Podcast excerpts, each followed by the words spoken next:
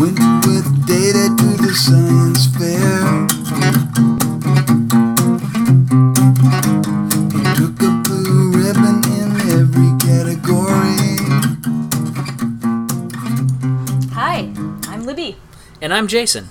and this is Trekking Awesome. Yeah, it's going to be a podcast about various Star Trek episodes uh, where we debate the merit of each one, deciding whether or not it is Star Trek Gold or a traditional red shirt that needs to get killed off really quick. The plan is is that one of us will take one side and one of us will take the other side. Uh, so either arguing for or against the episode, um, and we will try to determine who's the winner. Yeah, um, Or and maybe there's not a winner. or maybe you can decide who's the winner. Or maybe yeah, maybe that's easier. maybe maybe it's harder to try and figure this out ourselves. So hopefully, um, hopefully we'll be able to make some some reasonable arguments. I think uh, in favor or against. I think we will be. Yeah, We're, we're pretty intelligent people. I feel like this is. I feel like this is just what we do normally. I feel like this is. I feel like we're committing to a record what our normal Yeah. conversations look like. I feel you're right. It's kind of one of those things. We do this anyway. Might as well put a mic in front of our faces and just kind of uh, record it for posterity's sake. yeah this is this is something that has happened we've gone back and forth on some of these episodes uh, time and again I, I guess maybe because we're huge TNG fans, I, I, I love the original series like any good Trek fan. Yeah, but it wasn't until much later in life that I really got into the original series. I feel like as a kid of the 80s, you kind of grew I kind of grew up in TNG universe and it wasn't until much later that I gained that appreciation for the original series. Yeah, well, I mean, you know how I came to Trek. I was a non-Trekkie Oh, I before know. we met. I Uh, had to convert you. You did, you did. To be fair, I converted you to um, Harry Potter. So Well, you know, that's a totally different fandom entirely, and we can talk about that in a different podcast. well, right, but I'm saying like I feel like it's only fair that we just we were. What, how do I want to put this? it was kind of a cultural exchange, it if you was will. it was definitely a cultural exchange and i think since meeting you and you know marrying you um, i think i've become a bigger trek nerd than you Yeah, you might be, but I was born into this life. It was merely you were merely introduced to it. yeah yeah. no that might be true Yeah. i mean yes I, I there was a conversation we were having the other day and i mentioned a creature um, from the original series and you didn't know who it was and i was like oh i'm out nerding you right now ha ha ha Yeah, yeah, um, yeah, so I felt yeah, really good about it, I guess, because I feel like even though you were the Trek nerd first, I am now the now I am the master, Fair enough. and I feel totally comfortable saying that because I was a Warsian before I was a Trekkie. So, listen, it can those marriages can work, people. I They think I just got the support of the audience on my side. no, I with I, you saying that. I stand by that. Trekkies and Warsians can be one and the same, and I am living proof of the marriage of those of those two. well, uh, Trek- I uh, do cultures. enjoy a good Star Wars. I must say, we should not get into Yeah, this okay, we argument. can't have this other, argument. We have other arguments that we need to to make. exactly, So, and specifically today's argument. I think. Do you want to introduce the episode? yeah, okay. Uh, so we're talking about the cage today, which is well, the original unaired pilot of Star Trek. Right. In fact, um, this episode was not aired until 1988, uh, until October of 1988. Do you, uh, Mr. Trek nerd, know under what circumstances this episode I was aired? believe, I mean, I was only two years old at the time, but I believe it was due to a writer's strike that I believe they aired this as part of a promotion of trying to bridge the gap between TOS and TNG. Yeah, I'm trying to remember how they how they titled it. It was something like from one generation to the next. I believe Um, so. And well, I mean, does does it bridge the gap for you? Do you feel like I yes, it feel like that's something that we're going to have to debate once we get into Yeah. the actual debate portion of our podcast today. But uh, short answer, no.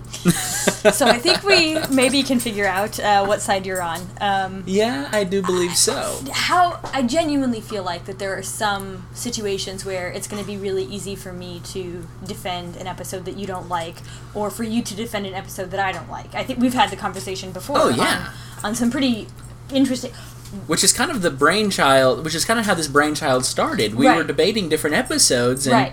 and you know, it's like you would say this episode was great, and I would say this episode's completely garbage, or vice versa. Right. I well, I like for instance, I hated Q for the longest time, and it took your convincing me Yeah. of Q's worth and and John de Lancie's worth, and now I'm a Q fan. But there was a long time there where Exactly. Q was to me a really obnoxious character. Yeah. And it wasn't until much later that I and and via your convincing, I think Yeah. I'm still trying to convince you of the merit of Wesley Crusher, and I know I just lost a lot of listeners. Yes. Um, because while I love Wil Wheaton, I'm sorry, Wesley Crusher, the character, I, I really him. did not enjoy. I know, yeah. that character much. Well, anyway, we'll have to debate that when we get to it. But for today, I think actually this is not the case. I feel like we both had pros and cons for this episode.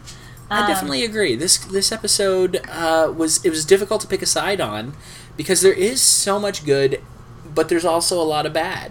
Yeah, Um, mhm. And for me, it was very difficult, and it really just boils down to one fact, which we'll get into as we start debating. But Yeah, um, mhm. I feel like the coin flip that we took before the before the show today really helped me solidify what argument I wanted to make about this show because it was really it could it could have gone either way. It same for me, and I, I honestly I spent a lot of this episode sort of thinking about, you know, what side I wanted to take. Obviously, I mean, watching it the first time I watched it, I, I had some interesting opinions on it, and then the second time, you know, watching it through and trying to think about it from a perspective of somebody who's going to debate it or somebody who's going to talk about it, it was a different experience for me, and I feel like there were parts that were obviously pros and there were parts that were obviously cons, and I really genuinely struggled to find which one was the bigger pro or which one was the you know the bigger con, and I couldn't. Well, anyway, so I guess I guess the ambiguity of my sort of like or dislike of this, I'm I'm, I'm really hoping to Yeah. to deal with that through the course of this debate. I'm really hoping that we're able to sort of suss out how we feel and Dear listener, I promise you it's not like this normally. It's normally like pulling nails and hair and kicking and screaming, Yeah. determining wh- which which person wins the argument. right no norm yeah normally normally it really is normally we go back and forth on something Yeah. for forever and and there is no ambiguity i like it or i don't like it or he likes it or he Mm-hmm. doesn't like it it's it's there is no ambiguity in this case however i feel like you know we, we had the conversation you know well before we started recording like how are we going to decide Yeah, I mean, because and it literally was a coin flip. it really, yeah, literally, it boiled down to a coin flip. And, and I think some of these are going to have to be that way. I mean, some of them, ones that we both both hate, uh, and there's a Oh, couple yeah. of them. oh Um, yeah, no, that that's part of our love of each other is the fact that we both hate similar things. right, right, and have similar problems. So Uh-huh. yeah, and then obviously there are some episodes that we both, well, maybe Yeah. a few that.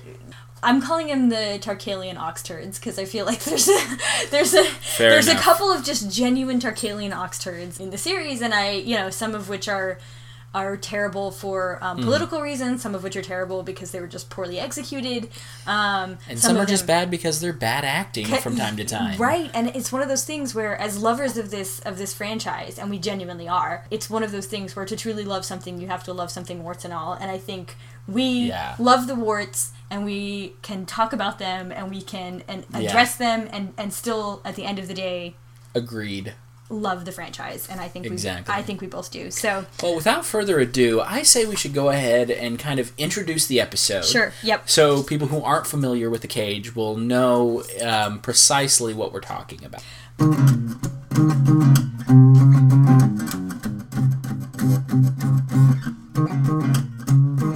A very different bridge for a very different enterprise, captained by Christopher Pike, opens the unaired episode of Star Trek, the original series. There is no Kirk, no Bones, no Uhura, no Sulu, no Chekov, and no Scotty. In fact, the only member of the crew that is aboard with his original name is Spock. Though he has his signature pointy ears, he is notably more emotive than his successors. We see Spock smiling and interacting with the crew as though he were human and not Vulcan. Taking his stoic place as an unnamed first officer, number one, is played by the incomparable Majel Barrett. For fans, she is the second most recognizable face on the bridge. The story begins with a distress call that Captain Pike is reluctant to answer. For him, the mission is all. They have a job to do, and it does not include rescuing a few stranded scientists. He is far more gruff than the impish Captain Kirk, and he seems unsure of his role in Starfleet. A brief conversation with the ship's chief medical officer reveals a need for an extended leave of absence. Captain Pike reluctantly agrees to help the scientists on Talos 4. Talos 4 is a barren wasteland with a few singing plants and a whole lot of bedraggled scientists. There is one young woman, Vina, who immediately catches the eye of Captain Pike. Soon after greeting the scientist, Captain Pike is kidnapped, and the vessel, the distress signal, and even the scientists themselves are revealed to be a telepathic mirage perpetuated by big brained Talosians who are hell bent on collecting creatures. To them, humans are just one more animal in their perverse zoo. Vina is the only remnant of the Mirage, and she explains that she and Pike are to be the Adam and Eve of Talos. The Talosians use a series of erotic projections to attempt to convince Captain Pike to remain and mate with Vina. All the while, Number One is concocting plans to free Captain Pike with the help of a bridge crew. On their final attempt to release Pike, two females, a first off- the first officer and a yeoman named Colt, are beamed away and into the same cage as Pike and Vina. Vina is instantly jealous and demands that she be given more time to convince Pike to remain. The other two are offered as a substitute Eve, and Pike is asked to make a choice. He refuses, and they capture a Talosian. They attempt to escape, but are again thwarted. The Talosians explain that they are trying to repopulate the planet and make up for the destruction they previously wrought.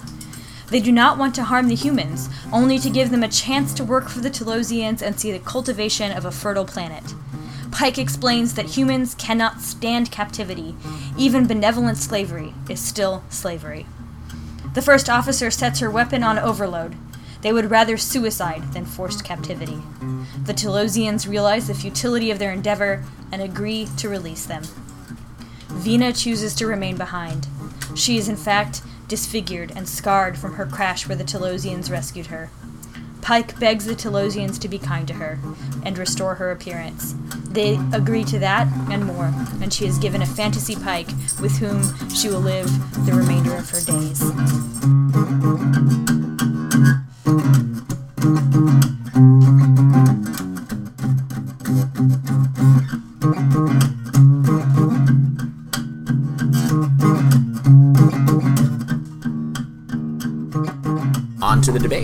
Yeah, I think so. Let's start our debate talking about the Talosians. I have some pretty strong opinions on these guys, and That's good because I do too, actually. I know they seem to be incredibly dumb in my opinion. Like from a from an intellectual standpoint, uh, the first thing that really drew my attention to this, I mean, if their goal is to get two people to mate, um, why one would you pull them out of a fantasy on Rigel Seven where they're getting really close to each other and mating? Why would you do that? And two, whenever you pull them out of that, why are you standing there watching them? Is- yeah, it what- creepy. It's, it's pretty creepy, but it two, creepy. it's kind of like taking a poop. Do you, Uh, yeah. do you really want to watch? First that? of all, let's. You know what? I'm just gonna skip right over the fact that you compared baiting to taking a poop. Uh, I'm just gonna. well, no. What I meant is like I you want you. somebody watching you take a poop. No, I'm gonna go. With, I'm gonna go with a I hard no. Anybody? Uh, yeah, no, I, I, I definitely feel you. I definitely see your point on that. But uh, okay, so let's take it from let, because I think that you're missing a pretty key factor here. So let me put it another way: How many videos have you seen on, you know, Nat Geo or uh, David Okay, Attenborough? I get it. They of- the humans yeah. as animals, Yeah. not as Well, so yeah, so so that so for us when we watch, you know, a cheetah doing the do with another cheetah, fair enough. um, I'm gonna use John Green's word here because I like it. Scooterly pooping. Um, um, yeah. So so okay. So let's say we're watching um, some cheetahs scootily pooping. And, you know, when we watch that, it's not because we're you know it's not because we're concerned about the cheetahs and like whether or not they will scootily poop the way that we want them to it's that we are trying to learn about their scootily poop methods so i feel like the the Talosians are yes they're very smart. Yes they're maybe even aware of you know the embarrassment or something that might be caused by something like this. But mm-hmm. i also think that they're more interested in the intellectual exercise. You're while I can appreciate what you're saying and your metaphor with the cheetahs, um, doesn't quite hold up because if you think about it, if you get too close to two cheetahs while they're mating, you're gonna ruin the magic for them, so to speak, and they're gonna stop and they're gonna run away. So I feel like that argument doesn't really hold up for me personally because you got to think these Nat Geo people in that same metaphor, they're a couple hundred feet away they're not right up on it. They've just got really good lenses on their cameras. um, Which these guys, they've got telepathy. They know what's going on in their heads. Why do they have to get up close and personal? I'm sure they could just, Yeah. you know, oh, tap into their brains, you know, RDP into into their sex session and be like, okay, that's what you're doing. session. But that's not the only reason I think they're dumb. The main reason comes at the very end. Whenever the kind of the big reveal about Vina mm-hmm, being mm-hmm. kind of put back together and she's all messed up. These folks are bipedal. They find, I mean, pretty much, and also the other thing is like everybody in their menagerie that you see is pretty bipedal, you know? Even the animals that they turn into to scare Pike seem like they stand upright, got two legs, two arms, pretty symmetrical. But they put Vina back together to look like kind of a Dalek with a head, you know? she's she's not she she's not put together in any f- symmetrical form, which Well, you're missing the even bigger point, which is that they have the capacity to go in her brain and see Oh, what yeah. she looks like. I mean, that. I know I'm supposed to be defending here, but I, I actually, I definitely take your point Yeah. that how the hell do they, how the hell do they not get what Vina is supposed to look like? yeah, you know, I mean, exactly. Like yeah.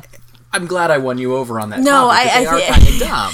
Well, I, I okay. It's I guess So- they're more of instead of being dumb, I should probably call them more like socially inept. They're probably like really like intelligent type A personalities Mm-hmm. that just don't understand anything but what they understand. They're kind of like an Right. engineer in that sense, I guess. Yeah, But well- it, well, it okay, doesn't so- make for I, I think it makes for bad television though in my opinion. Well, so okay, so my defense of that is that okay, like specifically with the Vina thing, because I feel like that's a really good point, and and and it, it is how can they not know what Vina is supposed to look like? Yeah. My takeaway from that, and maybe this is I'm I'm sort of headcanoning this because I don't feel like it's it's something that they mention in the show. I mean, her specific reason why the Talosians are incapable of reconstructing her properly is because they don't know what humans look like. Yeah. Okay, fine. But I think that maybe the real reason, and maybe the reason that makes more sense to me, is that actually they just couldn't do it. And like they didn't want her to know that. I mean, I get I, what I get this the, the sense I get from it is that, and and they talk about this in the show, is that the Talosians have lost the capacity to do really anything. Um, and this sort of gets to a point that I wanted to make about the Talosians and something that I thought was really brilliant on the part of, of Roddenberry and, and really one of those moments that for me sort of solidified this as, as great Trek. And that's that the Talosians are sort of metaphors for our obsession with watching and not doing. They don't care so much about whether or not they can do something. They care about whether or not they can see something done. And so when they're tasked with physically doing something like reconstructing Vina, they can't do it. And so, I mean, I think the sort of real world parallel and the one that I'm almost sure Roddenberry was trying to make here is watching television, which is a weird thing to do on Especially a if TV show. guy making trying to pitch a TV show. Well, and I mean, he's a TV writer. I mean, that, Yeah. that, that was Roddenberry's job before Star Trek. You know, I mean, he was Yeah, a television was writer. a television writer, yeah.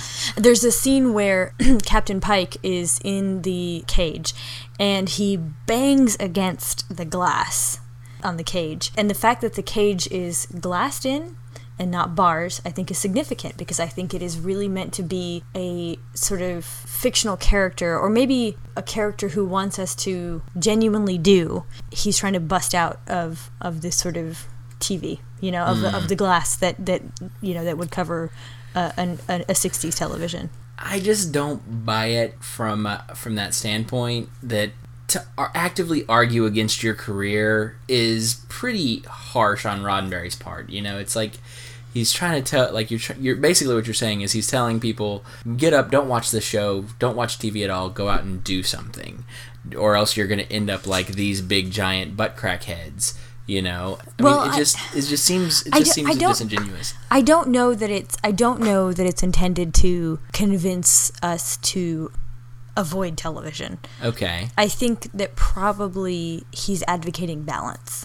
I think what he saw Okay. was that the Talosians, or you know, what the, what he saw, what the story tells us is that the Talosians went underground, and instead of figuring out a way to fix the planet, Mm-hmm. they like didn't. They sat around and did nothing. You know, they sat around and watched other creatures, and and I they mean, developed their tele- telepathic yeah, and, abilities. and who, I mean, and who knows? I mean, I think it's one of the like this is pure conjecture at this point because we don't know what the Talosian life was like before they went underground. We don't know, you know, yeah, they don't um, really give us that backstory. who the hell developed their tech. And maybe there There's a couple some. of throwaway lines about it, but yeah. yeah. and maybe there is some, you know, Talosian, you know, engineer, you know, Mm-hmm. like Scotty esque Talosian that's down there, like, you know, she can't take it much longer, Captain. You know, who's who's and I don't have I don't have the skills to fix her. Yeah, right. I mean, yeah, right. Who know? I mean, who knows? You know, I mean, I'm, I'm again pure conjecture. The other side of this is that you know how much do they really need to engineer things when with their brains they can you know do basically anything they want. Well, no, we kind of fig- we kind of see that that's just really a mirage, though. Well, that's true. because like I mean, you you see them shoot the hole in the glass, you know, and the Talosians just make them think they didn't shoot the hole in the glass. Yeah. Same thing goes for when they bring the big giant space cannon down to the planet to blow Mm-hmm. up the door to get into the underground. The Talosians are just actively making them think they didn't. So it's not that they can actually manifest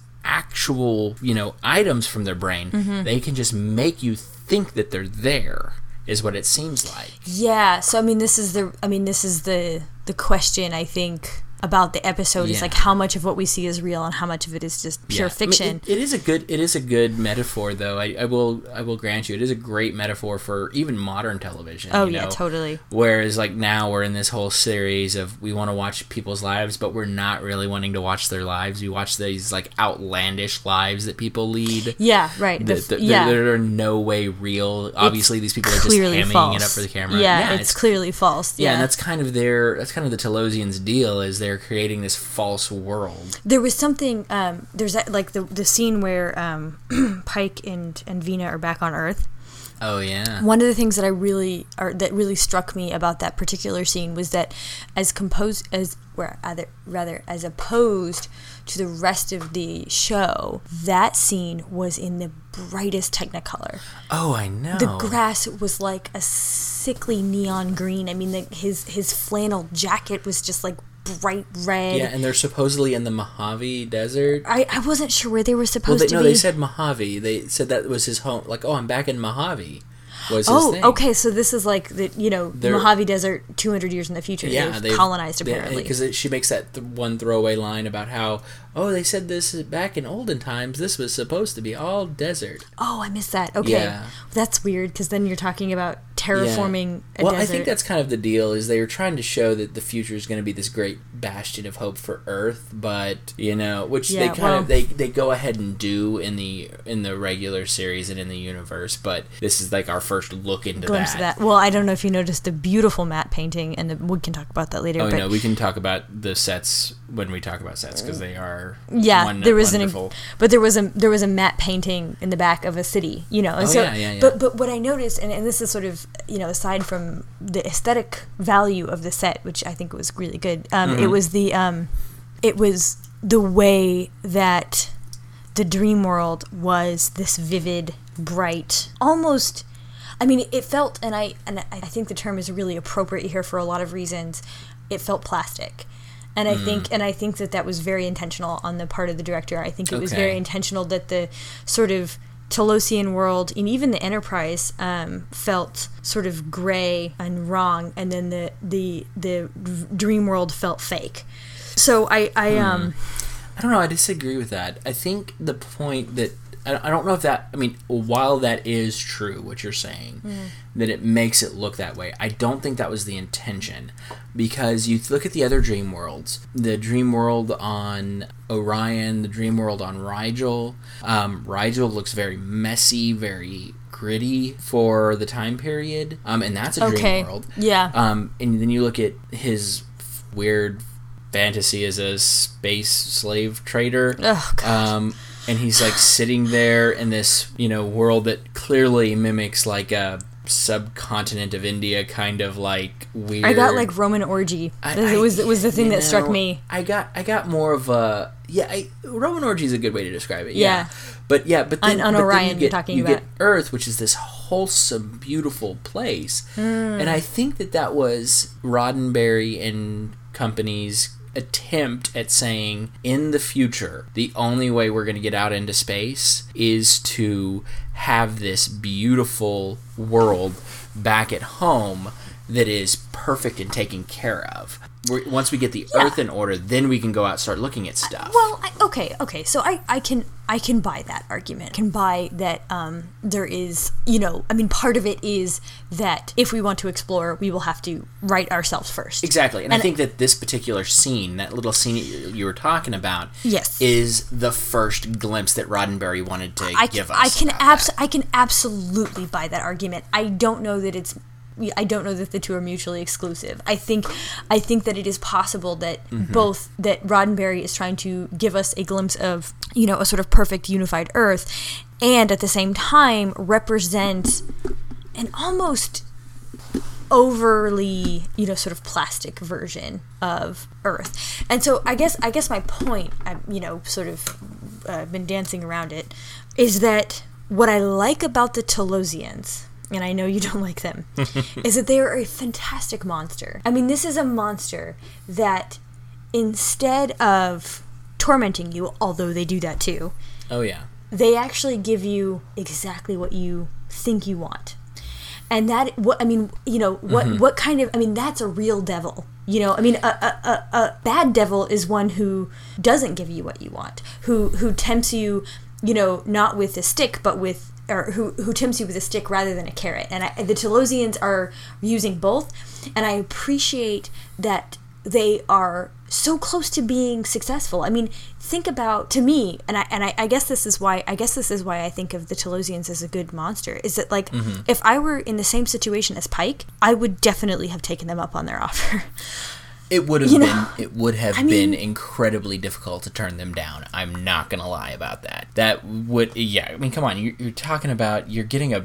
Well, from a guy's point of view, you're getting Vina, and they make her Yeah. look exactly. or from as Vina's he point of view, want. you're getting Pike. and Pike's a handsome. He's guy. a handsome He's one. a handsome. Those baby blues are piercing. and you get to live literally any life you want to live. Like Yeah. literally, you get to be Right. who like Whoever you want to be.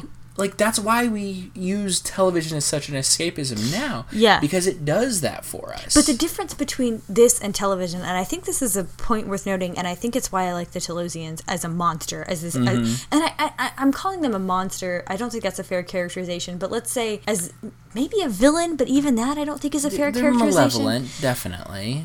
Well, I, w- let's talk about that because I, I, I might disagree with you on that front. And- They're wanting to enslave an entire race of people, okay, g- granted, uh, and granted, they're basically giving them an opioid.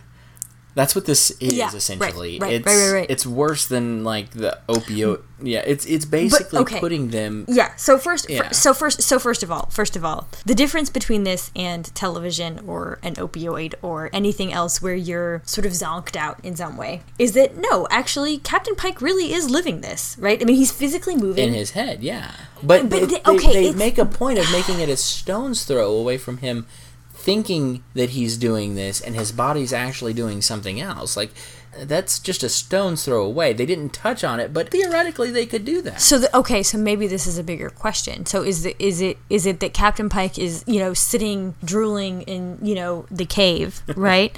or is it that he is physically up and around? And I mean, is it more? I guess you know to to reference another Star Trek that hasn't happened yet. Is it a holodeck? Well, let's talk. Let's talk about Vina in that sense. Since she is a hump of flesh, she she's not moving around. She's not dancing around on Rigel Seven like a like a green Okay. Ori- Orion slave girl. She's not making running and dancing. Yeah. she clearly isn't there with him. Like that has to. Be, you have to make that point. So your argument. So my argument is that yeah, she's sitting over in a cage somewhere. Also, think about whenever she they make her disappear out of his cage. Right. Is it that she disappeared or was it that she was never actually there and they made him think she was?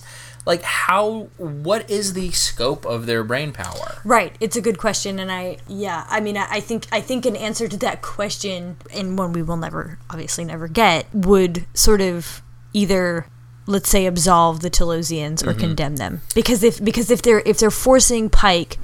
I mean, I think the idea of like an opium den, like him sitting in sort of an, you know, smoking on an opium pipe and just zonked out, you know, for days and days at a time or weeks and weeks at a time or, you know, years of his life would be horrifying. But well, it's hard to say. I mean, I, I, I think I think the I think the point is is that it's it's like sort of basically conjecture. What I will say about the Talosians as it, as it relates to their malevolence is that at the end of this show, and let me let me backtrack because when I first when we were first watching the show, there was an element of it that reminded me of like a bee creature feature, right? Where you Oh, have yeah. like a monster, multiple monsters. in You have like all the monsters in the menagerie that you see. I mean, you only really see one other one, but you two. get you the see two. You do. You see yeah, there's a couple. Yeah, there's like a Well, bird you, one. You, barely, like yeah, you you one. get like vague hints that there's even more than what you actually are seeing. Yeah. So yeah. But I, I think that the the point at which I stopped having this feeling of them, you know, as this sort of really typical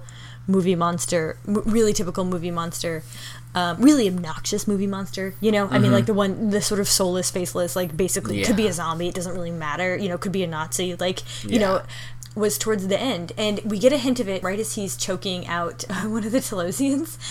Um, he the one that looks vaguely like McGonagall. yeah, he grab yeah, he grabs the Talosian and just starts like you know Throttling him. throttling him. and Vina's like no no they don't know what they're doing and so it's one of those things where it's like are you kidding me lady they have kidnapped you they have kidnapped Pike they have now mm-hmm. kidnapped Yeoman Colt And when you don't do what they want you to do, They they, cause you, you. severe mental anguish. they physically torture you They- right they- yeah, they- well they make you mentally feel- yeah, yeah, right you know. yeah whatever they, They make you feel pain and like punish you. let's just say that's enough right i mean Yeah. they physically they put captain pike in hell and i'm not saying that figuratively i mean they literally put him in hell exactly. and so okay are bad people. so like so i'm thinking as she's choking them oh my gosh this girl like are you are you what is going on here so um right so okay but then you know they take him outside you know like i said in the synopsis they take him outside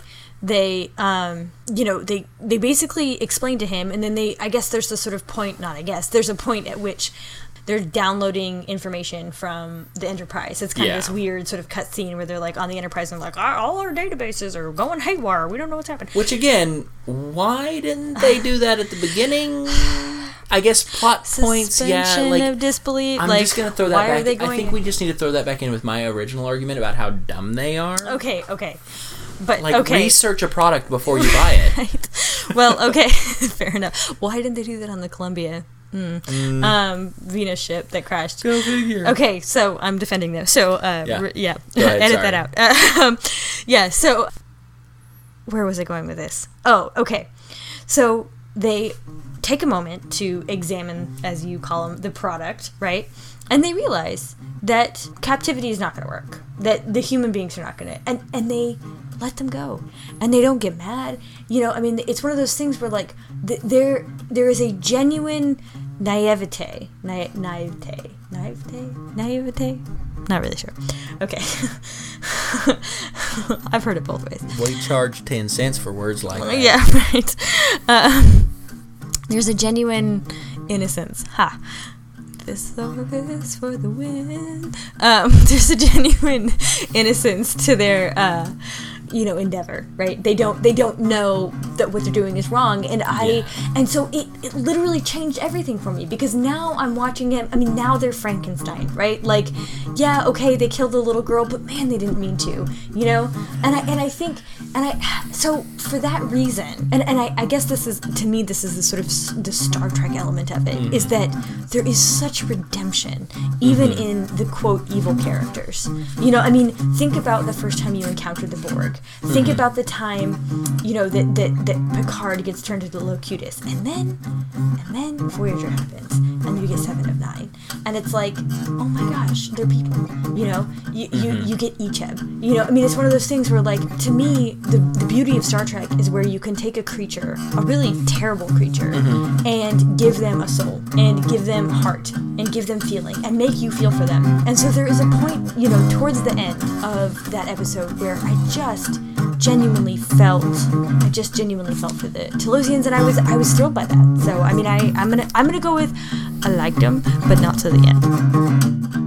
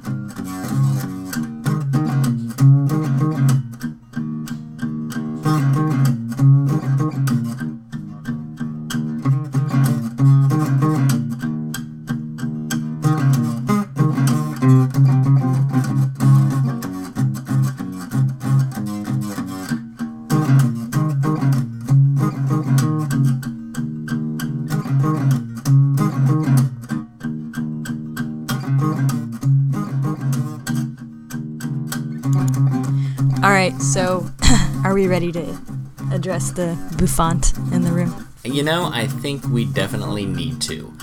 Um, sexism. In Star Trek, of all places, right? Um, okay, so I'm gonna try and do this in a way that one uh, does not belittle the female char- belittle the female characters on the show, um, and two does not put you in a position of having to defend sexism in a way that is detrimental to your mental health. yeah, right, right. Well, I mean, especially with this episode, there are so many points where it's just like, oh god, I can't defend. There's nothing I can Yeah. say that's gonna make that okay. I mean, this is, you know, it, it's it's a um, it's just obviously obviously sexism is wrong. I mean, I, I'm, I I'm mean, saying it's the '60s, so there's it's a thing that is out there Right. that we we have to address, so that way we can move past it. you yes, know? yes, Well, the first thing that I feel that on this particular argument that we need to talk about is probably the fact of the way they they set the command structure on the bridge. Mm-hmm. Um, you have Majel Barrett playing the character of Number One, who one doesn't have an actual name, which let's put that as, let's put a pin in that one for a second yeah. just because yeah we don't care about a woman's name in this Right. but anyway let's go ahead and say number one what does that mean that we we learn from next generation that that means the first officer the second in command so to speak of Right. the ship Right. um, we even find out a little bit later in the episode that she is in fact the most experienced command officer so she that's the reason she's being left behind on the first away mission Or presumably the second most, with Captain Pike being the most clearly he's yeah, the captain. Right, So, right, right, right. Anyway, uh, that being said, though, why is it that for the first say twenty minutes or so? You have Spock, who is a science officer, running around barking orders at people like Riker does in TNG. Yeah, it's a good I mean, question. he's the one that's taking the number one position almost. I mean, maybe he wants it that bad. I don't know. Mm-hmm. But the fact that he's showing that and and not Majel Barrett's character kind of bothered me. That she just kind of sits over there at the helmsman station, just kind of taking orders from somebody who is essentially her her subordinate. Right, or should be her subordinate. Exactly. I mean, uh, and, and and you're right. I mean, the, the, the thing is that what we have here is a pronouncement of her position as number one, which we assume, you know, I mean, and maybe maybe unfairly, maybe it's unfair to assume that she's in fact second in command. But then later on, we're told basically that she is second in command. I mean, especially whenever you're at the round table and she's making the command decisions that you know Spock is sitting there too. You know. Well, and I guess I guess if I'm if I'm going to try to defend this, and I again, it's it's difficult because you you are correct in that she is very. I mean, she's silent when when when Pike, you know, says, "I'm not used to having a woman on the bridge." I mean, she whips her head around and her Yeah, in the You know- stereotypical "I'm offended" woman fashion. right, and it, I mean, it was it was like. Wait, you're not gonna say, uh, "Excuse me," um, if you have a problem here, uh, then you're Well, welcome you know, she leave. makes she makes the head cock, and he goes, "Oh, sorry, President Company," or he throws, Yeah, throws some some- something, you know, and she's supposed to just be okay with it. condescending. Exactly. It was, it was. I mean, but it was the '60s, so condescension to women was the norm, I guess. I don't guess, yeah, I'm well- glad I didn't live in that time period. Well, anyway, and uh, yeah, so there definitely is, especially at the beginning of the episode, this sort of sense of, you know, Ugh, I guess we're going to have to deal with her being here, you know. Um, so, I mean, it's one of those things where, yeah, that's really frustrating. I mean, granted, it's it's it's horrifying, but in her defense and in, in defense of the show, she is in charge of the Enterprise more than Captain Pike is in charge of the Enterprise. Uh, yeah, during the during the episode for sure. Yeah, I mean, she she is in command. She is essentially a knight in shining armor, and Pike is the damsel in distress here. So it's one of those things where, while I agree with you that there are. The, the feminism side of this uh, leaves one feeling a little unclean, uh, and maybe, and maybe, Yeah. yeah, I mean, and obviously there are just so many other moments where it's, you know, the way they treat Vina, the way they treat poor yeoman Colt. I mean, it, you know, it, it almost goes without saying that it's wrong to treat women that way. Oh yeah. But, but, Majel Barrett's character is, I would argue, well drawn. I get a real sense of who she is. She's stoic, she's smart, um, she's noble to a point of, you know, being willing to commit suicide rather than see a race of. I mean, she was not in danger. She could have gone back to the Enterprise. She hell, she could have been in command of the Enterprise by the end of the episode, right? Flying Yeah. off and deciding, hey, yeah, we're gonna go uh, over to Risa and have a vacation for a while. Um, you know, I mean, or whatever. You know, we're gonna go, you know, uh, defend our territory from the Klingon Empire, like whatever you know she she wanted to do at the end of the episode, but she doesn't. She stays behind and she says. I'm not going to let you create a race of enslaved persons. And I will kill myself and I will kill everybody here if it means preventing that. I will do whatever it takes. Yeah. And there is a nobility to her and a stoicism to her that, as a woman, I seriously appreciate. Um, they obviously could have done more. Yeah, definitely they could have done more. And while I appreciate the fact um, that she is portrayed as very stoic and noble and a very strong command presence, um, all of that is really undermined by that roundtable discussion where the old folksy doctor decides that he's gonna mansplain telepathy. I mean, clearly from a plot point standpoint, it is going. He does that to explain to the audience what's going on with them, but it reads as very. Let me tell you what's going on here, Missy. Yeah, yeah. And then again, whenever they're down on the planet and they're trying to blast through the door with a giant space cannon, um, and it and it fails. He he throws it at her again, like, "Well, see, little Missy, that's what I tried to tell you." Yeah, you I know. think he actually literally says, "That's what I tried to tell That's you." Exactly. yeah. That, those are almost verbatim what he tried to say, and so it, it really does undermine this strong female character that they create as being well. You know, you're still gonna fail because you're not. I mean, or it's not that the, she's gonna fail because she's a woman. It's that all the menfolk around her are more smart than she is. Well, yeah. I mean, you make a really valid point there. I mean, I, I think it's it's difficult to say what their intention was there. I mean, especially considering that according to Captain Pike, Majel Barrett is apparently the youngest person on the bridge with the most experience somehow. Uh, Yeah. you know, I mean, she looks like she's you know 23. Um, Um, I think I would I would put her in her thirties. is she? God, she looks great. I, I'm not sure what her age is, She's but, but she looks, in my opinion, like late twenties, early thirties. yeah, she's gorgeous. Um, Yeah, frustra- no. yeah. Okay. Yeah, she's Majel Barrett. yeah. She's Majel Barrett. Yeah. You Uh, can see why Gene Roddenberry married her. Uh, yes. Uh, hopefully for her. I honestly don't see why she brain. married him, but you know. Aw, come on. I mean, come he's, on. He's Gene Roddenberry. He is Gene Roddenberry. He's Roddenberry. Gene Roddenberry. Yeah. Um, no, yeah. Oh, come on, come on. I mean, I also do the same thing with you. I'm not sure why you married me, but Well, it's your big brain. yeah, there we go. yeah. And the butt crack in the back of it. It's the butt crack in the back of the brain. I can't help it. Uh, I'm, a, f- I'm a fan of butt cracks. Uh, so yeah, no, I mean, so I think I think um, well, okay, so. Suffice it to say that yeah, I mean obviously they could have done they could have treated her better, and you're right. I mean, Yeah. there's the point where she, you know, she basically like goes through this whole process of saving Captain Pike. They get back on the ship, and then Yeoman Colt turns her back into like this. Oh yeah, like Yeah. back into it, it. It really undermines the strength of the female characters. You have both while they're in the menagerie. Both uh, number one and Yeoman Colt are they they don't break down in hysterics like like the damsel in distress would of that time period. They're very strong and they they are able to fight and lead this away mission. But when they get back on the bridge, Yeoman Colt throws like, "Hey, uh, which one of us did you want to bone?" And it turns them immediately back into sex objects. I know. Like it, it was almost like the writer's way of saying, "Oh, we had fun, but remember your place, lady." Yeah, no, you're you're absolutely right. I mean, and, and it was one of those things where it's just like, wow, because you see that scene where you know, um, number one like overloads the phaser. Oh, and, yeah. and you're thinking, wow, this is progressive. I mean, this is like, She's a bamf. yeah. And then back on the bridge, it's like, oh gosh. Yeah. Anyway, yeah, no, I mean, I, I- I have to agree. I mean, there are basically a lot of the attempts at feminism here, I, I think fairly called attempts here, are undermined and undercut later on. You know, Yeah. later on in the um, in the, in the series or later on in the show rather. For Um, sure. Yeah.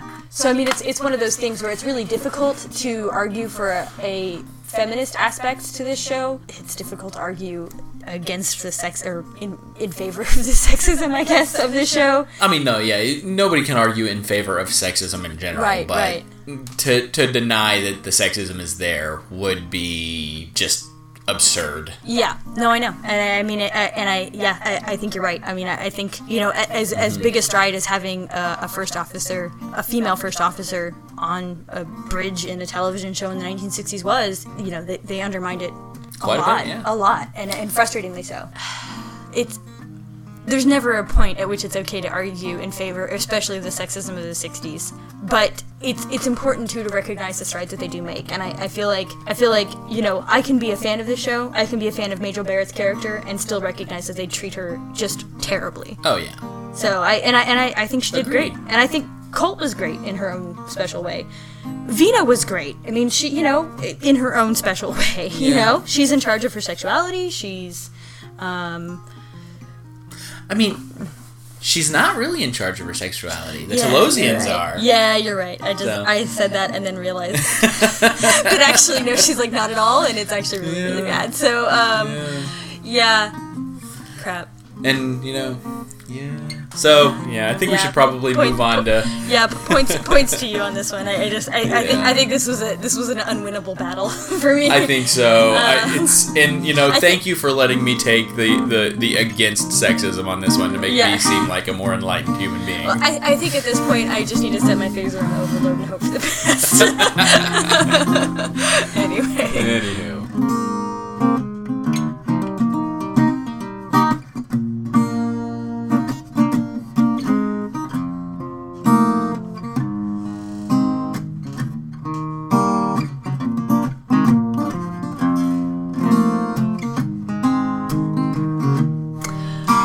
Um, so I, I guess the next thing I really wanted to talk about uh, was the sets on on on the show. I mean, we could start with the Enterprise, which is uh, so notably different.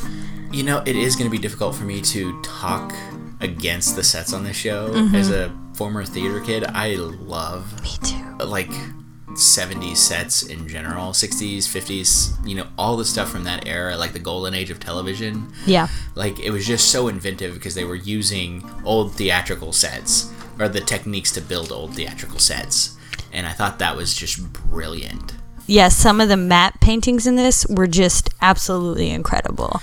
You know, yeah, I don't think that they would stand the test of time. Like you couldn't get away with that now, which is No, I, I yeah. probably the uh, the tact I'll have to take, which is a stupid one for this argument. But they are just gorgeous in I the know, time period. I know. Yeah, no, I, I agree with you. I mean, I, it was one of those things where actually I, I have to say, and again, I'm supposed to be defending this, but I, I didn't like the Enterprise as much as I like. Really? Yeah, I, I mean, I, I love the original series Enterprise. I love the, I mean, yeah, the bright, bright oranges I- and the woods, and you know, I just think it's so beautiful. But um, this one was pretty, I think, stark by comparison. I get what you're saying about that, and I agree. Um, however, I will say this, and I know I'm supposed to be bashing it, but the Enterprise itself, I thought fit perfectly the type and style of captain that Christopher Pike was. I mean, you have Yeah. this this Yeah. no frills, like let's like let's get to the nearest starbase and heal our wounded kind of Mm-hmm. captain. And I think, yeah, the ship fits the captain here. Whereas with TOS, you have this bright, colorful uh, ship Mm-hmm. with, you know, orange banisters and like brightly colored light bulbs in the background. Mm-hmm. And you have a mischievous, you know, impish type captain, you know, Mm-hmm. whereas, you know, you, you, it's a total stark contrast. And I think that the, the ship fits the captain. Yeah, no, I, I actually uh, that I mean, you know, I still didn't like it, um, which is funny because I, I like Captain Pike a lot, but I Yeah. um, but I didn't I didn't like the Enterprise. I, I thought it was it felt to me a little bit more like um, military. It's one of those things where there is um, a debate that's raged about the militariness of the Federation for a really long time, and one that I, I don't feel like we need to engage in at this moment. But oh, for sure not. yeah, right. But um, it one of the things I like about Star Trek is that while yes, they have to engage in military endeavors, they these ships are not weapons. These ships are are um, for science and exploration. they're exploration vessels. and and part of that is you know making scientists comfortable and living in beautiful environments and i think um, and, and you know and giving them the mental space um, that they need to discover and to create and and and you know and live in this universe and so I think you know seeing a starker version of the Enterprise is uh, frustrating because it s- insinuates to me a stronger military force. And so while their mission is clearly not military in nature, they are they they make it look like they're supposed to be military. Okay. On the opposite side of that, though, I would say that this particular style of the ship, what it does for me as a viewer that I, I do appreciate, is it, what I feel it does is it takes and makes a stark contrast to the other sets that you see on away missions. Like, com- go ahead and compare the sterile military look of the Enterprise to the set of Rigel Seven, or the set of the set of Orion, or the set even the set of Talos. Like you get uh, all these great reds and uh, you know desert type colors in the background, and it. I think what it does for the viewer is it allows them to take a break from the overstimulation of these great, beautiful sets on the away missions and have this military esque, very standard look that they can go to and just kind of uh, say, okay, these guys are taking care of business while these guys are over here playing. And they kind of gets the viewer in a mindset of what's happening where, you know? It's certainly very utilitarian. Um, although they have certain creature comforts. I mean, um, Pike has a bookcase. There's a you know like a martini set. Um, yeah. Um, so I mean, the whiskey set that the doctor carries around with him. Right, right. you know. So I mean it's one of those things where while again I I, I, I see your point and I, I actually think you're totally right. I think it's mm-hmm. reflective of the sort of mentality of somebody like Pike. I think it's reflective of or mm-hmm. intended to reflect the mentality of a very serious federation. I feel like I should have given you my notes before we recorded, and you give me yours. Yeah, right.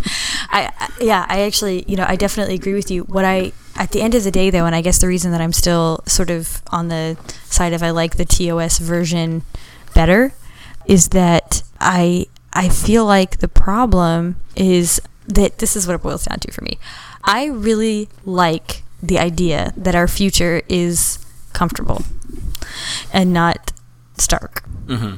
And you know the the TOS set looks like a place. It looks like a living room from the 1960s. You know, it looks like something I would- a place where I would want to go sit and hang out.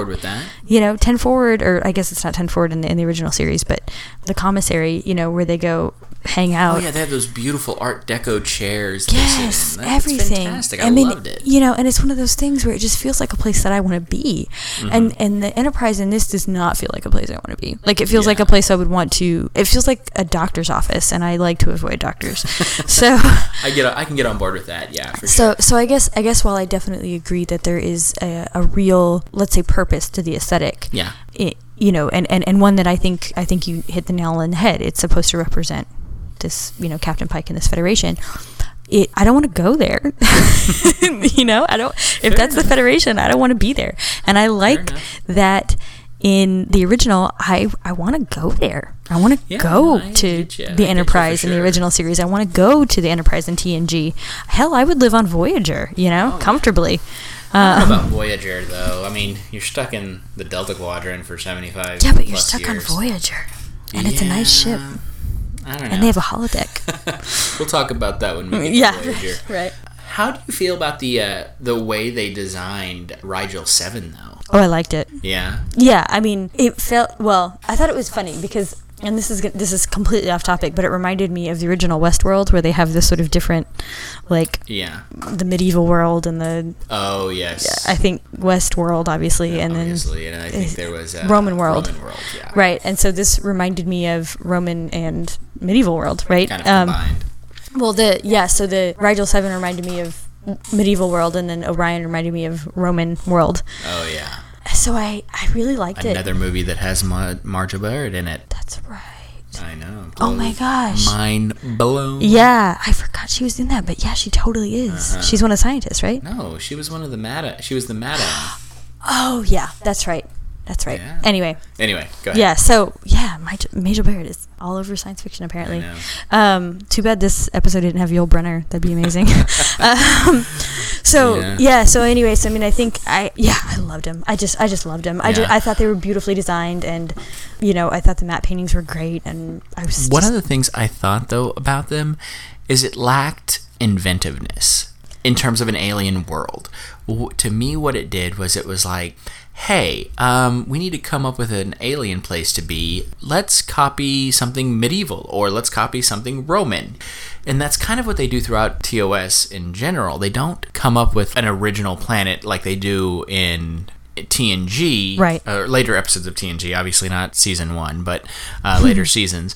Same thing with Voyager. They they come up with a completely unique world that they visit. Whereas in TOS and in this episode, they kind of model these worlds after periods in Earth history, which for me one gets a little boring, and two. I guess it, it speaks to the time. It wants it wants you to relate to them as, oh, these are people that could be human in the future or something like that. But it to me it just reads as lazy. well. So you're right. Actually, there's a really really wonderful practical reason for this. They were just reusing sets from other shows. That's exactly it. Oh, um, wow. yeah. So yeah. uh, so Low they- budget. yeah. No. Exactly. So they were competing with Mission Impossible, which of course Mission Oh. Impossible, uh, like financially and otherwise, they um, didn't have. Um, you know w- what they were trying to do was say that they could be on, on the same budget as Mission Impossible, and of course the Mission Impossible budget was nothing. I mean, because Mm-hmm. they were just re, you know an office building will do the trick, right? Yeah. Um, but here you have the science fiction show that's saying, oh, we can make it work, you know, even on a on a low budget. Yeah. And so basically, they just reused sets from other shows and other and other um, situations. And so Mm-hmm. it's one of those things where I mean, I think you know, uh, necessity is the mother of invention, and it's also the mother of creativity. So they were required to do the best they could with what they had, and the result of this is that you have an actually really beautiful show.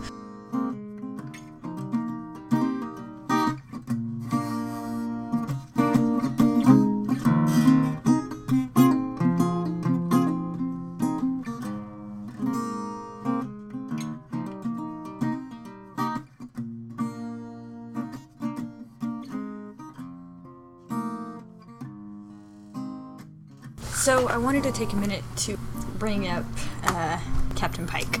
Great topic for this episode for sure. Yeah, I, I, I think he shows up again. Uh, I guess.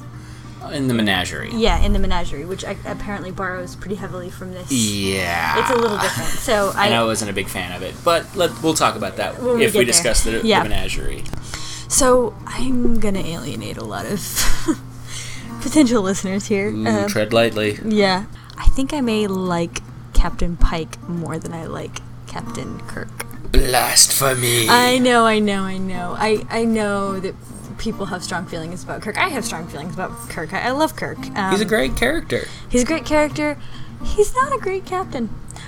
I think, yeah, like I, he gets his crew into a lot of trouble, and and a lot fair of the times it's because he's thinking with his, uh, as my mother would say, little head instead of his big head. Sorry, I, uh, I hope there are no children listeners because then you'd have to start explaining some things. Anyway, I yeah, it's frustrating for me, and I think Pike is a thoughtful, mature captain, and his conversation with the the chief medical officer really um, solidifies for that that for me, where he's questioning his role in Starfleet and whether or not he wants to be there. You know? I can appreciate that. Uh, um, as a captain, I do, as a crew member in Starfleet, I would rather be on Captain Pike's Enterprise for sure, hands down. However, as a viewer, I think after one or two episodes of watching him wrestle with his demons and having to be led by the nose into an adventure, it would get old. It, he would seem kind of whiny after a while, in my opinion. Just because, like, the way Kirk does it is, hey, there's this thing, we're getting a signal from over here, let's go check it out. Or, hey, what's that weird anomaly over there? Let's go look at it. With regards to Pike, he has to get two separate distress messages before he's head, headed over there to even take a look. He's he is more concerned with his crew, which is why I would rather be a member of his crew as opposed to Kirk. But at the same time, I don't want to watch Pike. I want to watch Kirk. I actually, yeah, and maybe that's maybe that's what it goes back to for me. I mean, like you like you were talking about with it with the Enterprise. You know, you think it's a better designed Enterprise and it looks better, but for me, it's mm-hmm. less about what it looks like and more about like how would I want you know what I want to be there. yeah. yeah. and so with Kirk, it's like I don't want to be on his Enterprise. You know, I want to be on Pike's Enterprise. But you'd rather his Enterprise look like Kirk's Enterprise. Yeah, right. So right, okay, so yeah, I'd rather Pike captaining Kirk's Enterprise. That'd be a weird show to watch. That would be a weird show. Um, so I mean, I guess I guess what I'm saying is that like for me, yeah, I have to agree with you. I mean, I I think it's one of those things where there there is something a little bit dull about Captain Pike, and there's Yeah. something a little bit. I think the NBC producer said of the show that it was too cerebral, which is I can see that. I mean, it is. I mean, considering you know your villains are nothing but brains. Right. Yeah, you know you could you could really consider that as cerebral. well, and not not just that, but like I think Pike was too cerebral. He was not. He was he he was not. I would argue he was not even the hero in this episode. I would argue the first officer was the hero in this episode, and he was. Yeah, you made a, lot- good argument for her being the hero. Yeah, I, I a lot of the time he's acted upon and not and not doing the acting. Oh, yeah. And I think that that's a big difference between him and Kirk. And for me, there's something kind of interesting about that. Um, but I could see where episode after episode it would get frustrating to watch a captain who's like, "Yeah, that anomaly looks interesting, but I've got a cup of tea over here, so I think I'm gonna drink it." you know, like that would be really obnoxious. Yeah, So it's like we've got to deliver this package to Rigel Seven. I'm not really gonna go over and check out the distress call, but you know we'll put a beacon out. right, Like what? Yeah. I don't Yeah. want to see UPS. I want to see, you know, you jumping in with Right. both feet first. You know. Yeah. But anyway. No, I, I think I think you make a really valid point there. Yeah. I, I feel like while Captain Pike might be a better drawn character Yes. than Kirk, he's also a considerably more like it, it doesn't fit with the genre. The genre is space awesome, you know. Mm-hmm. Yeah. Space Cowboys. Let's go shoot. Yeah, and this is more like, and maybe there needed to be more of a balance of that. And I Mm-hmm. think that they, that with Pike, you don't quite get that balance. With Kirk, there probably is no balance there either. But at least sometimes you do get, you know, some philosophy and then some Yeah. shoot 'em up, bang bang, punch Gorn type. Exactly. I mean, So That's a good, good valid point there. One of the last things I think we should talk about here is how this episode compares to a regular series. We've kind of been peppering in little bitty sprinkles of it throughout, but I think we should really like dive into that just a little bit more and kind of see what's good about this that's not about the other, vice versa. I mean, there are some parts that to me just, and I guess I guess I'm defending, so I guess I shouldn't say this, but I guess there's some parts to me that felt very on Star Trek. Oh, there were tons about it that was not Star Trek for me. The first thing to me that really stood out about this definitively not being Star Trek was kind of the lingo. Um, they talk about Oh, having. Hyperdrive instead of warp drive. Um, they have all these other things that kind of go into it. They talk about how the they just achieved faster than light speed travel mm-hmm. in 14 years, which we find out is not the case in regular series. Clearly, Zefram Cochrane does that like 75 to 100 and something years beforehand. Mm-hmm. I, ca- I, I, I'm bad because I don't have that date memorized. I know a lot of people will, will jump down my throat for that, but you know, it's also one of the other main things for me is kind of the name, which they kind of kept as a holdover to the original series, which I think they should have changed. But they call it the United States Ship Enterprise. Um, those words are uttered by Captain Pike to the you know fake scientists down on the planet, but there are, at this point in Star Trek history, there is no United States anymore. Right, we're at United We're Earth. United Earth at this Yeah. point, which which is much more of a beautiful concept to have at that point. Mm-hmm. I find it very difficult to dive into this and accept this as Star Trek because there's so many things that are definitively not Star Trek about it. Well, I mean, yeah, I think that there's a lot of a lot about it that just like doesn't fit the Star Trek mold. I mean, Spock, smiling Spock. Oh, smiling for, Spock. For starters, you know, I mean, a Vulcan who's smiling, like it just it just doesn't feel right. Um, Mm-hmm. It felt odd. Definitely, there's that, but there are core elements there that to me really Mm-hmm. stand out. The attempt at some sort of social commentary as it relates to feminism. The, the, Okay. the attempt at social commentary as it relates to sort of doing as opposed to watching. Okay. You know, the attempts at, you know, the, I mean, the, the commentary about slavery, the commentary about, you know, being chained to one place, and, um, you know, the commentary about, you know, a united, you know, an earth where the Mojave Desert is, is peopled, and, you know, we, we have we have made a beautiful world, and yet we're still choosing to explore. I mean, those Yeah. things to me, I think that there were moments where Roddenberry philosophy was just beaming through. Ha, pun Uh, intended. uh. No, that was unintended, but I'm happy it happened. Um, so, um, the, yeah, Roddenberry, I think, is just like really. He's he's present there, and I think that there's a sense that this has the potential to be great, but it falls so far outside canon. Like it's Yeah, tough. I know, and that's kind of the thing for me. That's that's really the only argument that I have to make on this, in at least to convince myself, is that this episode really shouldn't have aired because what it does to the rest of Star Trek. It basically negates a lot of the lore that's that's laid out in original series. Yeah. It uh, like you said with Spock, it makes him emotive at some point, whereas in every other portion of Star Trek, except for obviously this and then the menagerie where they reuse him smiling in the menagerie, everywhere else it talks about him being kind of always stoic, struggling with his emotions, his human side obviously, but you know, still very stoic throughout his life like a Vulcan should be. Also a couple of the other things that really bugged me is kind of some of the prop choices. You talked about the sets being kind of stark. That's okay with me just because you know obviously you have to start out somewhere but the thing that bugged me is you get these like the hand cannons that these guys are carrying around Oh, I those, liked 'em. those guns Oh, I loved Um, 'em. to me okay they're great props for sci-fi but for star trek i don't really like them because you look at the phaser that you end up with in tos this gun that they carry is not a phaser to me it looks more like a ray gun from like buck rogers you Yeah, know yeah, yeah, yeah. um, I- same yeah. same thing goes for like their tricorders. Their tricorders don't look quite right, and for some reason, like he's you know he doesn't hold it. It doesn't do that cool flippy thing. He has to manually. the open- Yeah, the communicators. What did I say? Tricorders. My bad.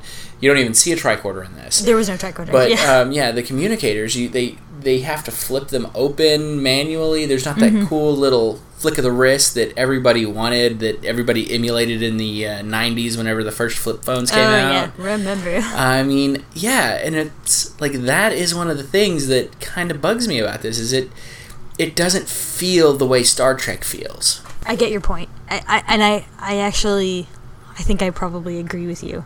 To me though, and I, I think maybe this is what it boils down to, is that like while it doesn't feel like Star Trek, and I and I absolutely agree with that point. Mhm. It feels like Roddenberry, It does. and it feels like great sci-fi. It, and, and I agree with that too. I would watch this show under a different name. Right. And I think, honestly, the type of characters that are on board this show would do much better with a modern audience. oh, I um, agree with you. Yeah, like a cerebral captain. I agree with you. I, I mean, I'm looking forward. is- yeah, to, Pike's Enterprise. Yeah, no, I mean, I, I would look forward to that show. I would Yeah. think that if they incorporated some of that into the upcoming Star Trek stuff that's Yeah. that's on board, Mm-hmm. I would be totally game for that. Yeah, no, I think I, I actually I think you're right. I mean, I think that this is the kind of show that I, I expect to see now and not in the 1960s. And maybe Exactly. that's maybe that's what's frustrating about it as a Trek fan is that it feels so um, out Mm-hmm. of sync chronologically with the rest of Star Trek. And I, I I'm okay with that, and I can watch it and enjoy Yeah. it. But it does feel a bit wrong. It feels a bit off. I agree. So so so who so what do you think? I mean, do you think is this trekking awesome or is this Regalian Oxturd? You know, I personally, hmm, it's hard to make the decision on it. Like like at the beginning, I'm still in the same place at the beginning of argument than I am right now. You know, I, I, I, I- feel the same way. I feel so it's so to me. I feel so torn. I do. I maybe I just really I love science fiction and I wanted this to work. Yeah, And I think and I wanted Roddenberry to do well and I think maybe if I just want bad enough that will be true. yeah. so yeah, so okay, so we didn't I don't think we came to a consensus. I don't on think we did either. Personally, I, I I'm going to lean towards the side of this not being Star Trek. Like I think Yeah. because this is not Star Trek, this should not be put in the Star Trek Hall of Fame. I am appreciative Yeah. that I get to watch it. Um, that they finally put that out there for the public to view, but at the same time, I don't need it in the box set. You know? Yeah, I, I actually I I'm gonna have to agree with you. I think I don't think it's Star Trek. I I don't think it should be part of canon, but I really liked it. I really liked watching it. Does that count? Does that I think you know? I d- think yeah, I think you can I think you can enjoy something without labeling it Star Trek. Right. sure.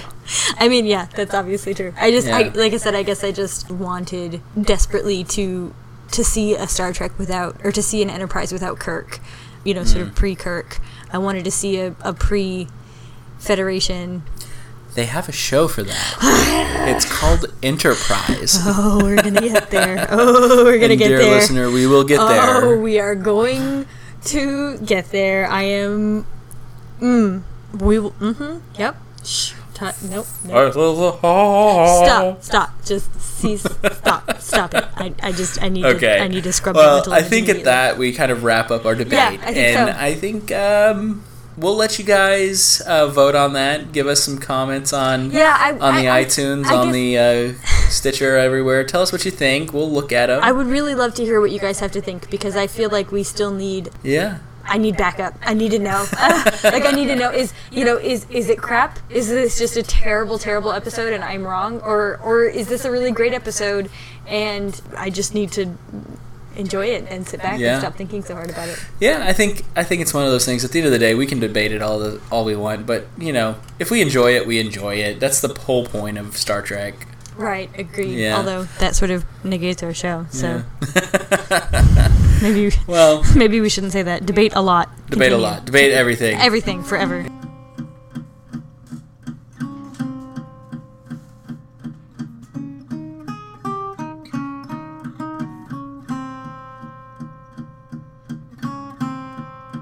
All right, so uh, this next section, um, Ready for the pun? Are you ready? I'm ready. Technology. oh, come on. Okay. Yeah, no, I'm board. excited about technology though. Yeah, me too. I'm excited about Technology. technology literally every day. Exactly. Every time I hear something new, I'm like, hey, didn't they do that on Star Trek? I get ridiculously excited about my Yeah, cell phone. oh, always. Um, anywho, uh, moving into it though, uh, one of the things that I was reading up on, actually, um, the kind of nerd I am, I actually heard this on NPR.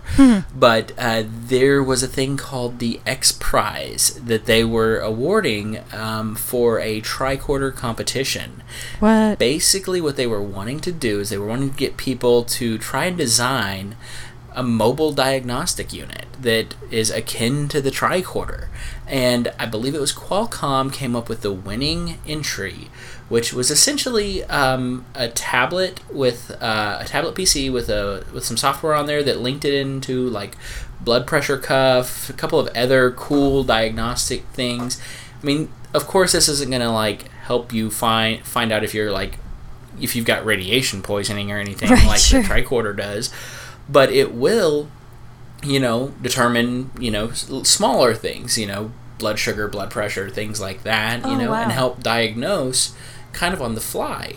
Um, one of the things that I like about this specifically is that NASA is involved in this, and one of the things that they're doing is they're going to be using aspects of the different designs that were entered to go into the Mars missions. What? Um, exactly. It's really cool because I mean you got to think about it. You're sending people to Mars. They're going to be thousands of miles from the nearest, you know, medical facility. You're going to need a way to, you know, diagnose what's ailing them quickly if they become ill, God forbid, you know. Mm-hmm. So I'm I'm excited about that. No, I think it's cool. I mean, I obviously um, any kind of medical tool is really neat, and I, I love the idea of like a, a tricorder.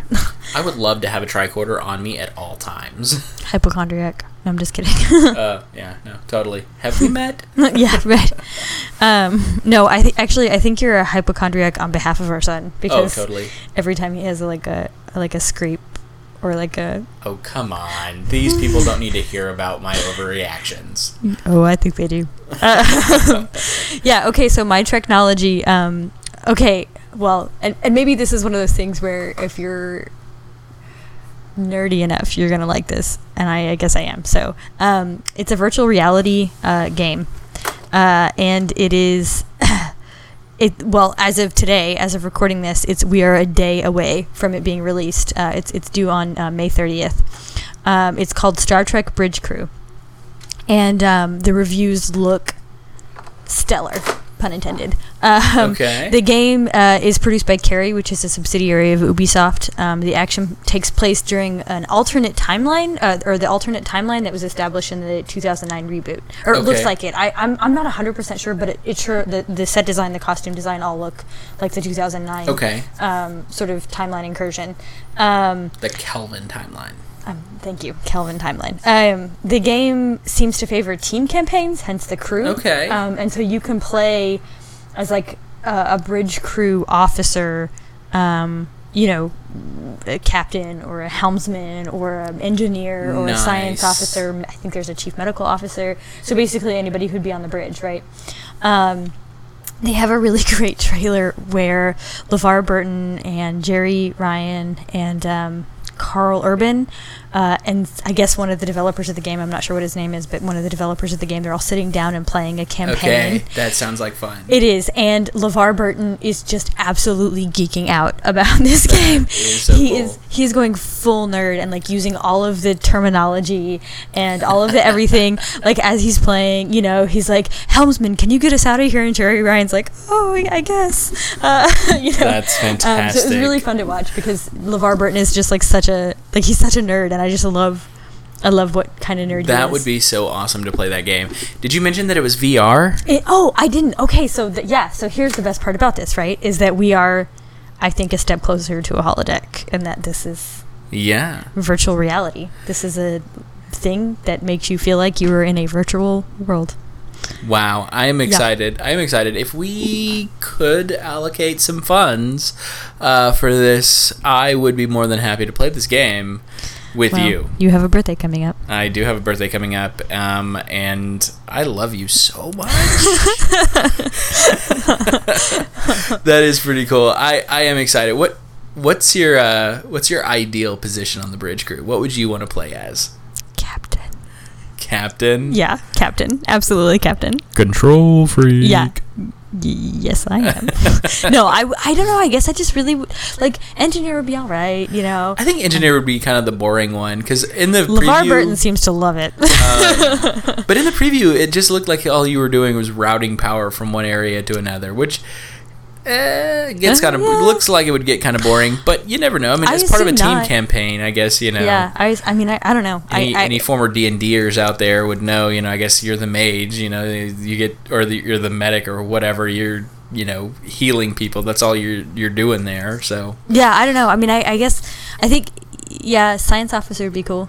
Science officer would be cool. Helmsman, I think, would be awesome. I would Helmsman would love to pilot the the uh, the the ship. That would be so cool. Basically, any position. Janitor is that a position? Because I'll Um, take it. Well, I'll- I mean, I would be janitor on an actual starship. Like that Yes. would be cool. Like, No, that's what I I'm mean, saying. Like not like in really- v, not in a VR game, but why not?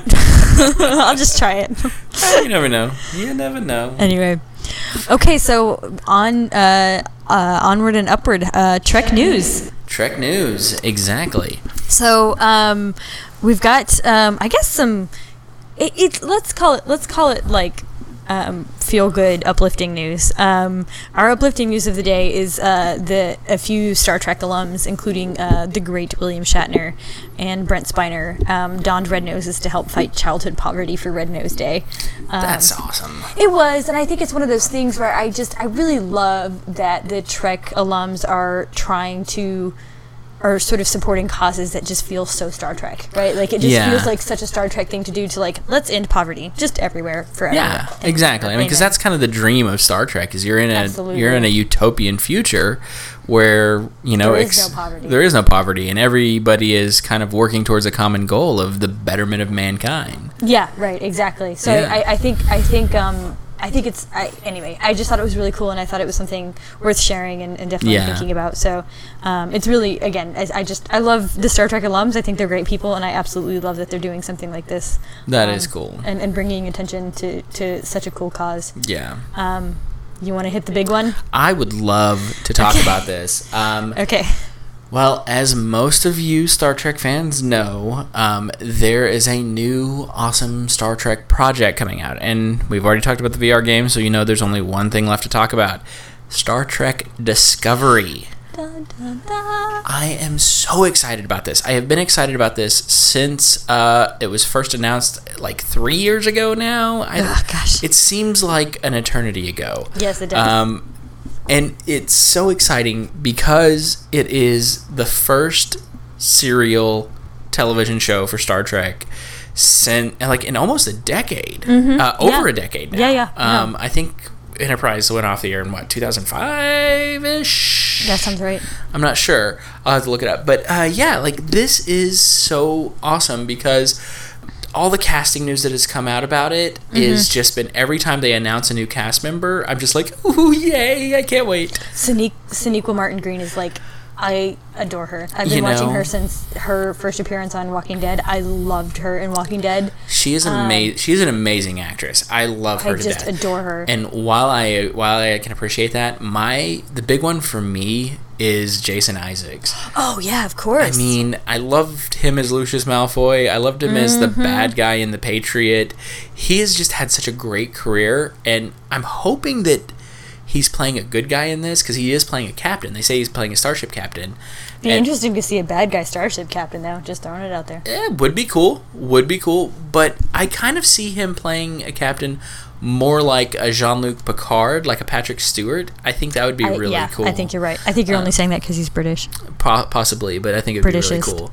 But Um, who else is in this? There was somebody Uh, else. Michelle Yeoh is the big one. I- Yes. yeah, which is I I like. Well, I loved her in Crouching Tiger, Hidden Dragon. I I think she's a really phenomenal actress, and I think she's Oh, going to yeah. bring her and Jason Isaacs are going to bring a gravitas to this. Oh, yeah. Um, in the same way that that um, Patrick Stewart, Sir Patrick Stewart, brought gravitas to um to TNG. Yeah, Um, in yeah. the same way that you know uh, uh, Kate Mulgrew brought brought gravitas to Voyager. You know, I mean, this is She was kind of a no-no, wasn't she? was she? She's I don't know, amazing. I don't but she is amazing. I well, no, her. I think she was. I think she had some theatrical chops before she Okay. was in. Yeah, so like maybe not as far as her. Um, Yeah. Which is the same thing with Patrick Stewart, right? Yeah. I mean, he had a couple of f- films under his belt, but he was Yeah. mostly known for his theatrical work. So, and I, I, I think I think that that level of gravitas is, is important for a show like Star Mm-hmm. Trek because it is so easy to just be a campy science fiction show. and- Exactly. and, that's fine. And I love campy science fiction, and, yeah. I will defend it to the death. But Star Trek has the ability and the, and, and the opportunity to be a lot more and to mean a lot more. And having actors like Michelle Yeoh and Jason Isaacs and even Sonequa Martin Green, you know, Yeah. um, even though her sort of roles have been um, more science fiction um, and horror, More fantasy, um, yeah. yeah. I mean, she's she's played them with a lot of depth and a lot of Oh grace. yeah. Well, And- she's made some great choices in her career, Mm-hmm, and I mean, because you could have got. I mean, if if you're faced with the choice of being on, you know, Walking Dead or Zombieland, I mean, right. or not Zombieland, World, War, or what's that one? The Z Nation. oh, really? Was that her option? No, no, Oh, I'm not good sure, but like, like just think about it though. If you're faced like, oh, you're going to be on a zombie show, which one do you take? Right. You take Walking Dead because Right. they actually, you know, develop characters. Sure. you know? Well, and so I mean, I, so I think I think there's going to be. I'm happy to see um, a level of gravitas. On the opposite end Mm-hmm. of that, gravitas, oh yeah. I think I know what you're about to say. Harcourt Fenton Mudd is making a reappearance in Dis- in Discovery. I'm excited. He's going to be played by Rainn Wilson, which I'm I feel like is good. I feel like it's a good casting choice. I Mm-hmm. definitely see Rainn Wilson as a sort of, and this is going to sound terrible, so I hate Rainn Wilson. I don't. He's gonna, is is a sort of Mudd character. Um, I hate Harry Mudd, and we can talk about that when we get there. Harry but Mudd is Harry he's- Mudd's a fun character to hate, but I l- you love to hate him though. no, I just hate him. Oh, no, I do not love to hate him. I really that oh. man makes me cringe and I'm yeah, a little no, bit he sick is of my stomach. cringeworthy, but he, but I I'm excited about it because it's gonna tie this into the universe. I, I get the I get I get why they're reintroducing Harry Mudd. I I'm nervous about what they're going to do with his character I because I you. don't see a good place for him to go. But we'll see. I mean, you know, I'm I'm I'm hanging back with cautious Mm-hmm. optimism. I'm a little disappointed that the sort of feel and like aesthetic of the show looks more um, temporal incursion than it does original Yeah. series. That's frustrating for me. Um.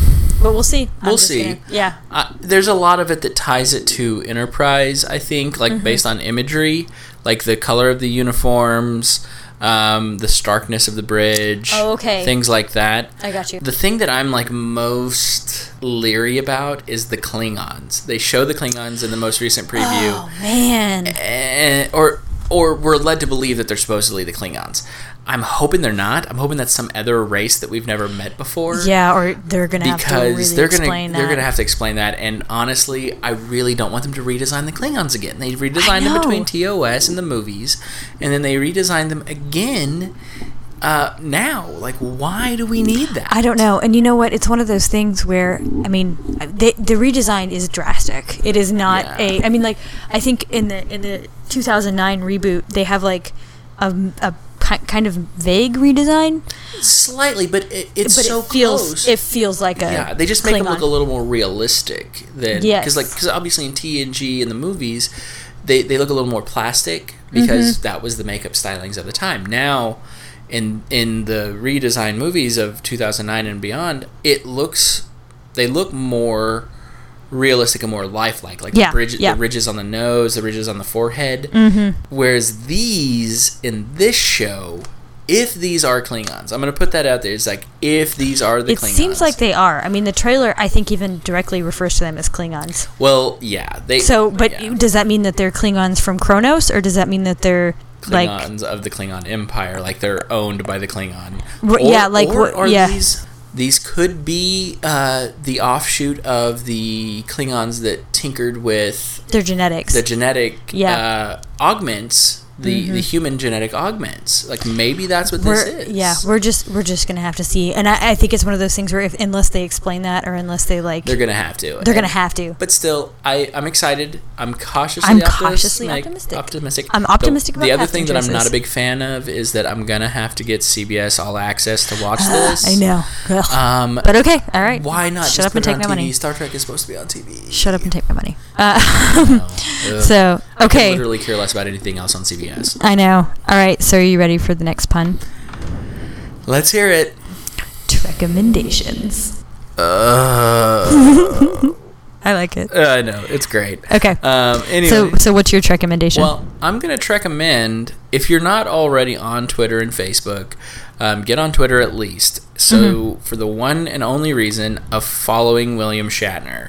Um, I know that sounds crazy, but every so often he'll tweet at the IAS or um, the ISS. uh, the ISS or the ESA, you know, Mm-hmm. and they'll they'll he'll you know like give me a mission briefing or something like that, and they'll refer to him as captain, and they'll Yay. they'll kind of like make a cute little like Star Trek reference in their tweets, and it it's just something that brightens my day. That you know these science nerds are are like really into Star Trek enough that you know they respect William Shatner and his place in sci-fi history. I think t- I think it's one of those things where like you have to imagine that these kids that are scientists now grew up watching Star Trek. Oh, and yeah. like for That's them probably why they are he's, scientists. He's the reason that they're in space, you know? I mean, mm-hmm. he's the reason that they I mean, obviously the reason they're in space is cuz they worked really really hard and are really mm-hmm. really phenomenal amazing and they, you know, make humanity look awesome.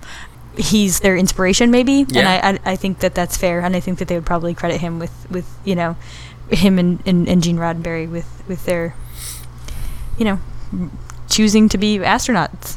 Oh yeah. Yeah. I, I would say that. I mean, I've actually heard interviews with several Mm-hmm. um, NASA astronauts that say that that their interest in joining the space agency was directly related to Star Trek. right, right. No, I mean it makes sense. I mean, Yeah. anyway. Anyway, so what do you recommend? So my recommendation is out of universe. Um, Okay. And I, I've already sort of proven my um, my willingness to just go all over the sci-fi uh, universe. Um, you sci-fi whore, you. I am, and and I really am. This is technically in universe because there's a crossover comic between uh, this particular show and uh, TNG. excuse me while I shove my glasses further up my nose. Okay, so I'm recommending uh, the tenth season of Doctor Who. If you Oh, yes. if you are a fan of Who, if you're a fan of Trek and you haven't watched Who, you're going to be a fan of Doctor fan of Doctor Who. I promise. Yeah. Um, I, I absolutely that is a that is a guarantee. I will put. if you're stamp on it. not, then there's something wrong with you. You Then- really then- consult a doctor. Right. When then, yeah. and I, uh, I really love Peter Capaldi. Uh, rumor has it this is his last season. Oh, s- Yeah, because I, uh, like all doctors, I had to get used to him. But now that I am, I love him. Um, I love the new companion. I think she's phenomenal. I love Matt Lucas as Nardole. I think he's really great. oh god, he's Um, so funny. So I'm, I'm just, I'm thrilled with the season. And if you're a Star Trek fan, you're gonna love Doctor Who. Uh, you're gonna especially love the season. I think so.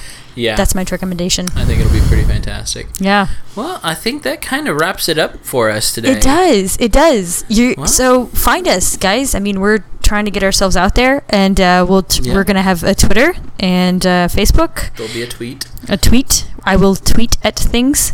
Twit. I will twit. I think we'll both tweet at things. Twit Um, people things. We're gonna Twitter, We're gonna yeah, and then Um, uh, then there should be a Facebook. we will have one of those probably. I mean, I might even go ahead and resurrect my Xanga for this. I don't know. Yeah. wow, that is reaching back there. MySpace, anybody? Um.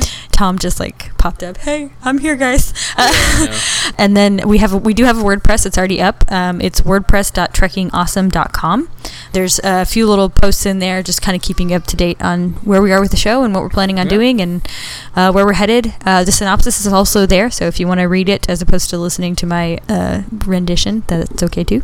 Yeah. Yeah, and then find us on iTunes, Google Play, Stitcher, Stitcher all the other places where you can get a podcast. Hopefully, we'll be up on those pretty soon. Yeah. So anyway, thanks for listening, and we'll catch you later. Beam back and see us again. Yeah. All Check right. an A. Bye bye. Dad is so fine, he's happy all the time. He walks the dog in the rain and the shine. He doesn't complain and he doesn't want.